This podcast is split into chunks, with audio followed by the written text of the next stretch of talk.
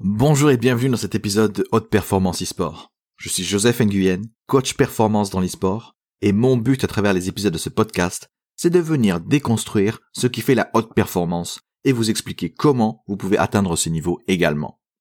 Je mettrai en évidence les habitudes, les comportements, les pensées, les stratégies, les tactiques, les philosophies et bien d'autres choses encore que ces performeurs utilisent afin que vous puissiez appliquer à votre sauce les mêmes principes et obtenir le même niveau de performance.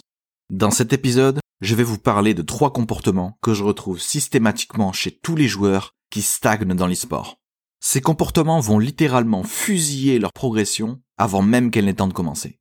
Adopter ne serait-ce qu'un seul de ces comportements vous empêchera de progresser, vous empêchera de réaliser vos rêves et de vivre de votre passion.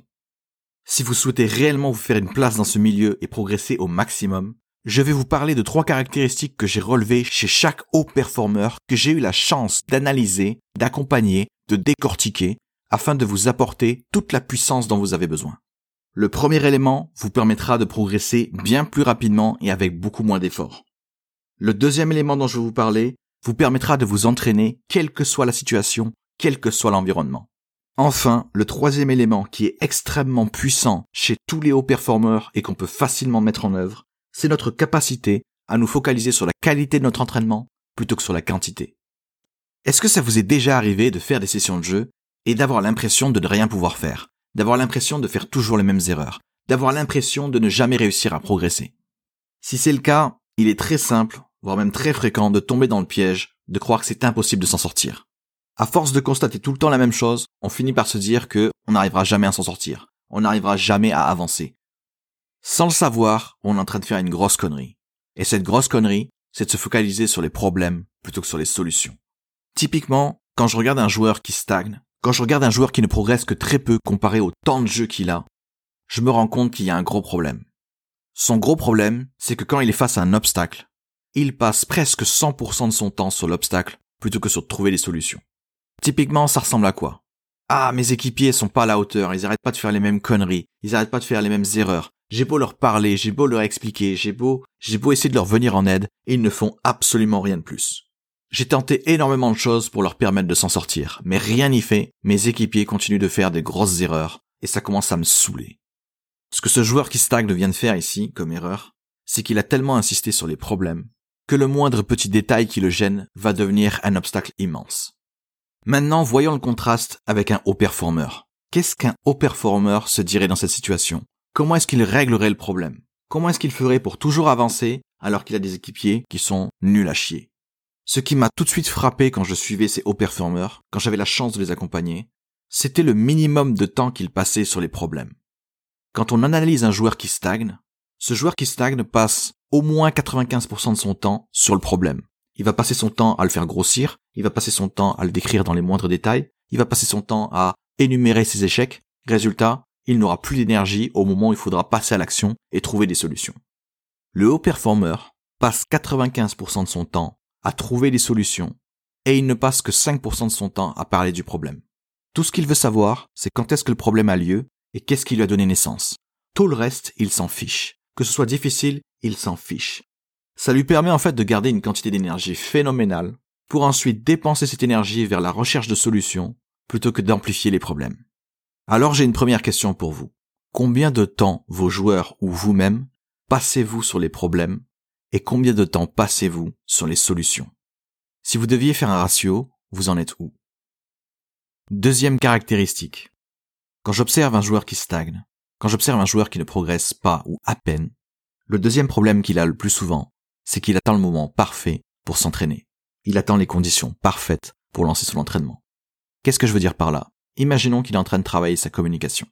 Il va attendre d'être en équipe pour commencer à bosser sa communication. Quand il sera en solo queue, quand il sera tout seul dans son coin, quand il sera même muté, s'il n'a pas de micro, il ne travaillera pas sur sa communication. Et là, il y a de grandes chances que vous me dites, c'est plutôt normal qu'il ne travaille pas sa communication, étant donné que les autres risquent de ne pas lui répondre. Sur le papier, ça se tient. Moi aussi, la première fois que j'ai vu ça, je me suis dit, quel est l'intérêt de communiquer? Quel est l'intérêt d'essayer de donner de l'information à des gens qui ne vous répondent pas? Et c'est là la grosse différence avec un haut performeur. Le haut performeur ne pense pas du tout de la même façon. Il n'en a strictement rien à foutre de savoir si son entraînement aura un impact sur sa partie ou pas. il n'en a absolument strictement rien à foutre de savoir si les autres vont coopérer ou pas. Ce que j'ai vu chez tous les hauts performeurs, c'est une responsabilité incroyable dans chaque situation problématique.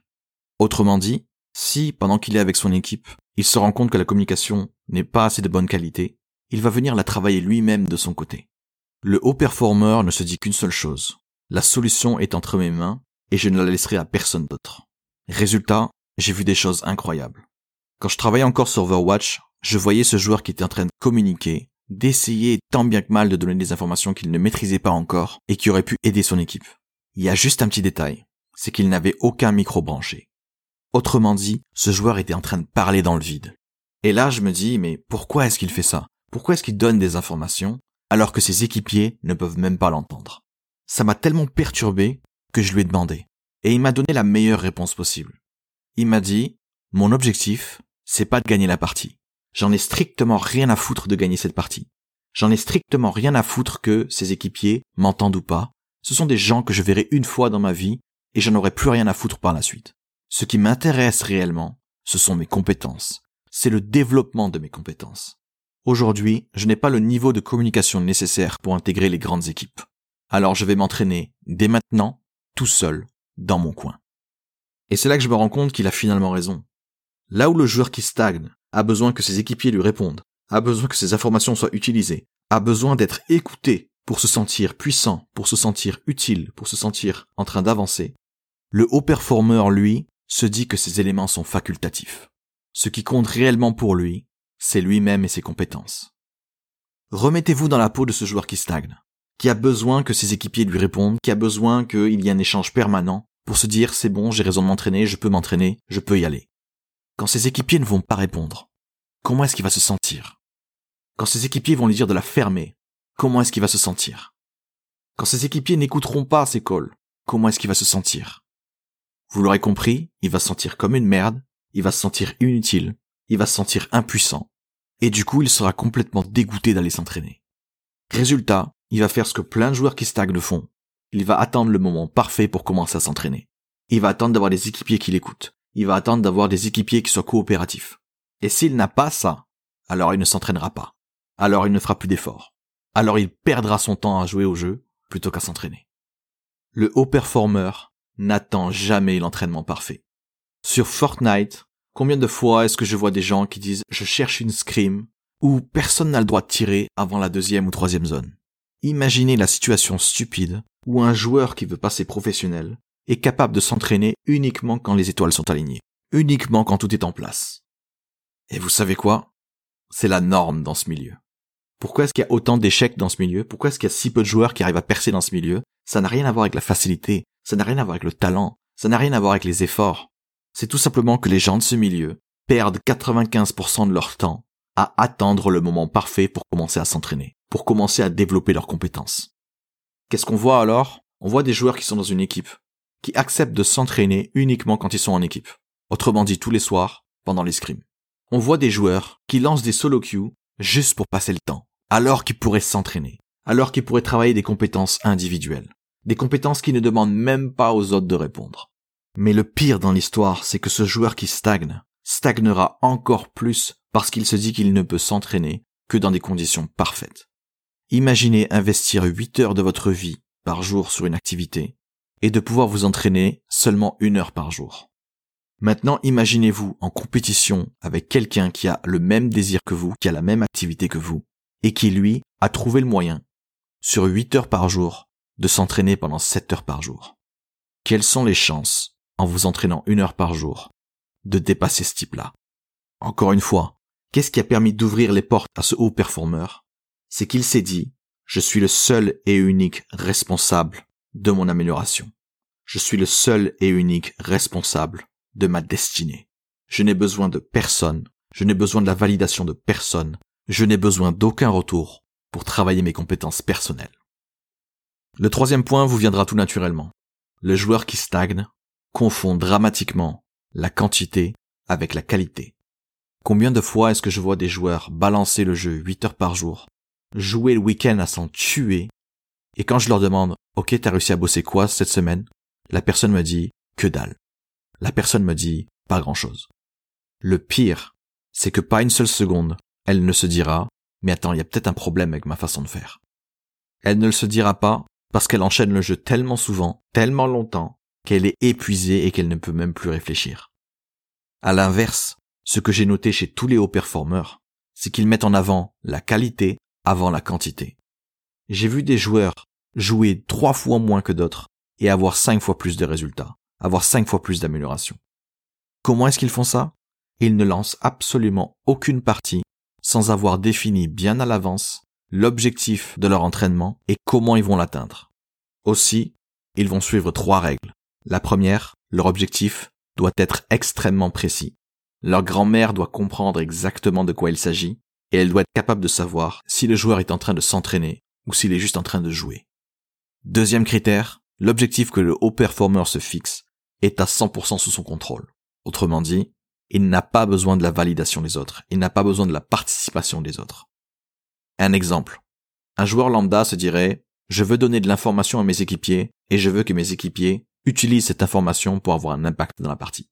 Le haut performeur se dirait, je veux transmettre cette information autant de fois que possible, avec la même constance, avec la même précision et avec la même pertinence.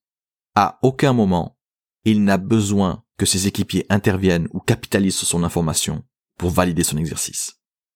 Autrement dit, ce haut performeur est déjà extrêmement satisfait de lui-même s'il arrive à faire la partie de son travail.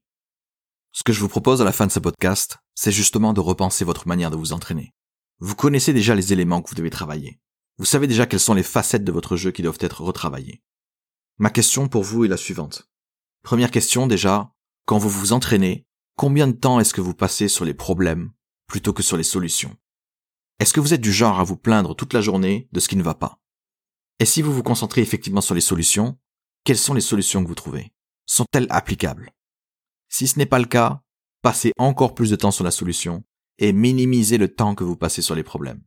Sérieusement, qu'est-ce que ça vous rapporte de vous dire jour après jour, mes équipiers ne coopèrent pas, mes équipiers font toujours les mêmes erreurs? Comment est-ce que vous vous sentez Est-ce que vous vous sentez en pleine puissance? Est-ce que vous vous sentez confiant dans votre avenir? Non? Alors pourquoi vous vous traînez ça? Pourquoi est-ce que vous continuez de faire cette erreur? Deuxième question pour vous. Est-ce que vous n'attendriez pas un peu l'entraînement parfait? Est-ce que vous êtes du genre à vous entraîner uniquement en scrim? Est-ce que vous êtes du genre à vous entraîner uniquement si quelqu'un de votre structure vient jouer avec vous ou si c'est un copain qui vient jouer avec vous? Êtes-vous capable de vous entraîner dans n'importe quelle condition? Ces joueurs que j'ai observés avaient une manière de travailler incroyable.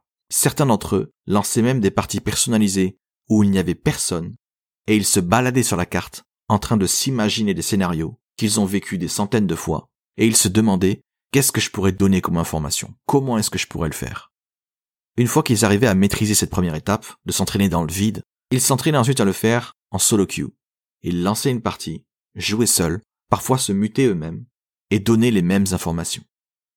Le fait de se muter au départ et que personne n'entende les informations permet à ce joueur d'améliorer sa communication, de réfléchir à haute voix et surtout d'arrêter de croire une seule seconde que les équipiers sont importants, que l'issue de la partie est importante. Encore une fois, ce haut performeur a compris que ce qui compte réellement, ce sont ses compétences à lui et rien d'autre. Ensuite, il va s'exposer au retour des autres. Ce moment-là est important pour lui pour une seule raison. Il doit vérifier que les informations qu'il donne peuvent être comprises par le plus grand nombre. Et si c'est le cas, alors il aura trouvé le moyen de communiquer de façon pertinente et facilement compréhensible. Même ici, il n'en aura strictement rien à foutre que les gens ne lui répondent pas. À force de faire des parties, il tombera sur quelqu'un qui va lui répondre. En aucun cas, il va commencer à s'impatienter ou à s'énerver si personne ne répond. Il continuera de s'entraîner quoi qu'il arrive, car ce qu'il veut développer également, c'est la constance. Et la constance, c'est être capable de faire ce que vous avez à faire, peu importe les conditions. Enfin, troisième question pour vous. Combien de temps est-ce que vous passez à préparer vos entraînements avant de lancer vos parties? Chez les joueurs qui stagnent, ce temps est à peu près de deux minutes. Imaginez préparer le terrain pendant deux minutes pour faire ensuite huit heures d'entraînement. Et encore, je suis très généreux. Parce qu'en observant les joueurs, très souvent ce temps d'entraînement est de zéro minute. Quelles sont les chances que vous sachiez exactement quoi faire pendant votre partie pour vous entraîner, pour vous améliorer, si vous ne passez pas une seule seconde à vous demander qu'est-ce que vous devriez faire. Résultat, on se retrouve avec des joueurs qui vont dire des choses comme Ah, il faudrait que j'améliore mon game sense. Ah, il faudrait que j'améliore ma aim. Ah, il faudrait que j'améliore ma macro. Mais qu'est-ce que vous voulez faire avec un objectif comme ça? Non, tous vos objectifs doivent être extrêmement précis. Votre grand-mère doit être capable de comprendre ce que vous devez faire. Et surtout, vos objectifs doivent être à 100% sous votre contrôle. Si vous avez besoin de l'intervention de vos équipiers pour réussir votre entraînement, vous avez échoué. Pourquoi? Parce que si vos équipiers n'ont pas envie, s'ils n'ont pas envie de vous aider, vous serez condamné à faire du surplace. La compétition, ce n'est pas de se demander si je suis en train de progresser ou pas. C'est est-ce que je suis en train de progresser plus vite que les autres? Si vous avez besoin de 8 heures pour faire quelque chose que quelqu'un fait en une heure, vous n'êtes pas en train de progresser, vous êtes juste en train d'accumuler du retard. J'espère que ce podcast vous a permis de comprendre que certains comportements qu'on retrouve dans ce milieu sont extrêmement nocifs pour votre projet, pour l'atteinte de vos objectifs et pour le fait de vivre de votre passion. J'espère que ce podcast vous permettra de revoir votre façon de vous entraîner et de revoir vos attentes, vos besoins afin de vous entraîner. C'est tout pour cet épisode. Je vous remercie de m'avoir écouté. Si certains d'entre vous ont envie de me contacter, n'hésitez pas à taper Joseph Nguyen, coach sur Google et vous tomberez sur mon profil Twitter. Tout ce qui vous restera à faire alors, c'est de m'envoyer un message en privé. Je serai ravi de vous répondre. Pour ceux qui aimeraient aller plus vite et qui aimeraient savoir comment mettre en place ce type d'entraînement, n'hésitez pas à m'envoyer un message également. Enfin, pour ceux qui souhaitent être accompagnés et être coachés, n'hésitez pas à m'envoyer un message également, mais je tiens à vous prévenir, je ne fais pas ça de manière bénévole. Je vous remercie encore et je vous souhaite de passer une excellente journée.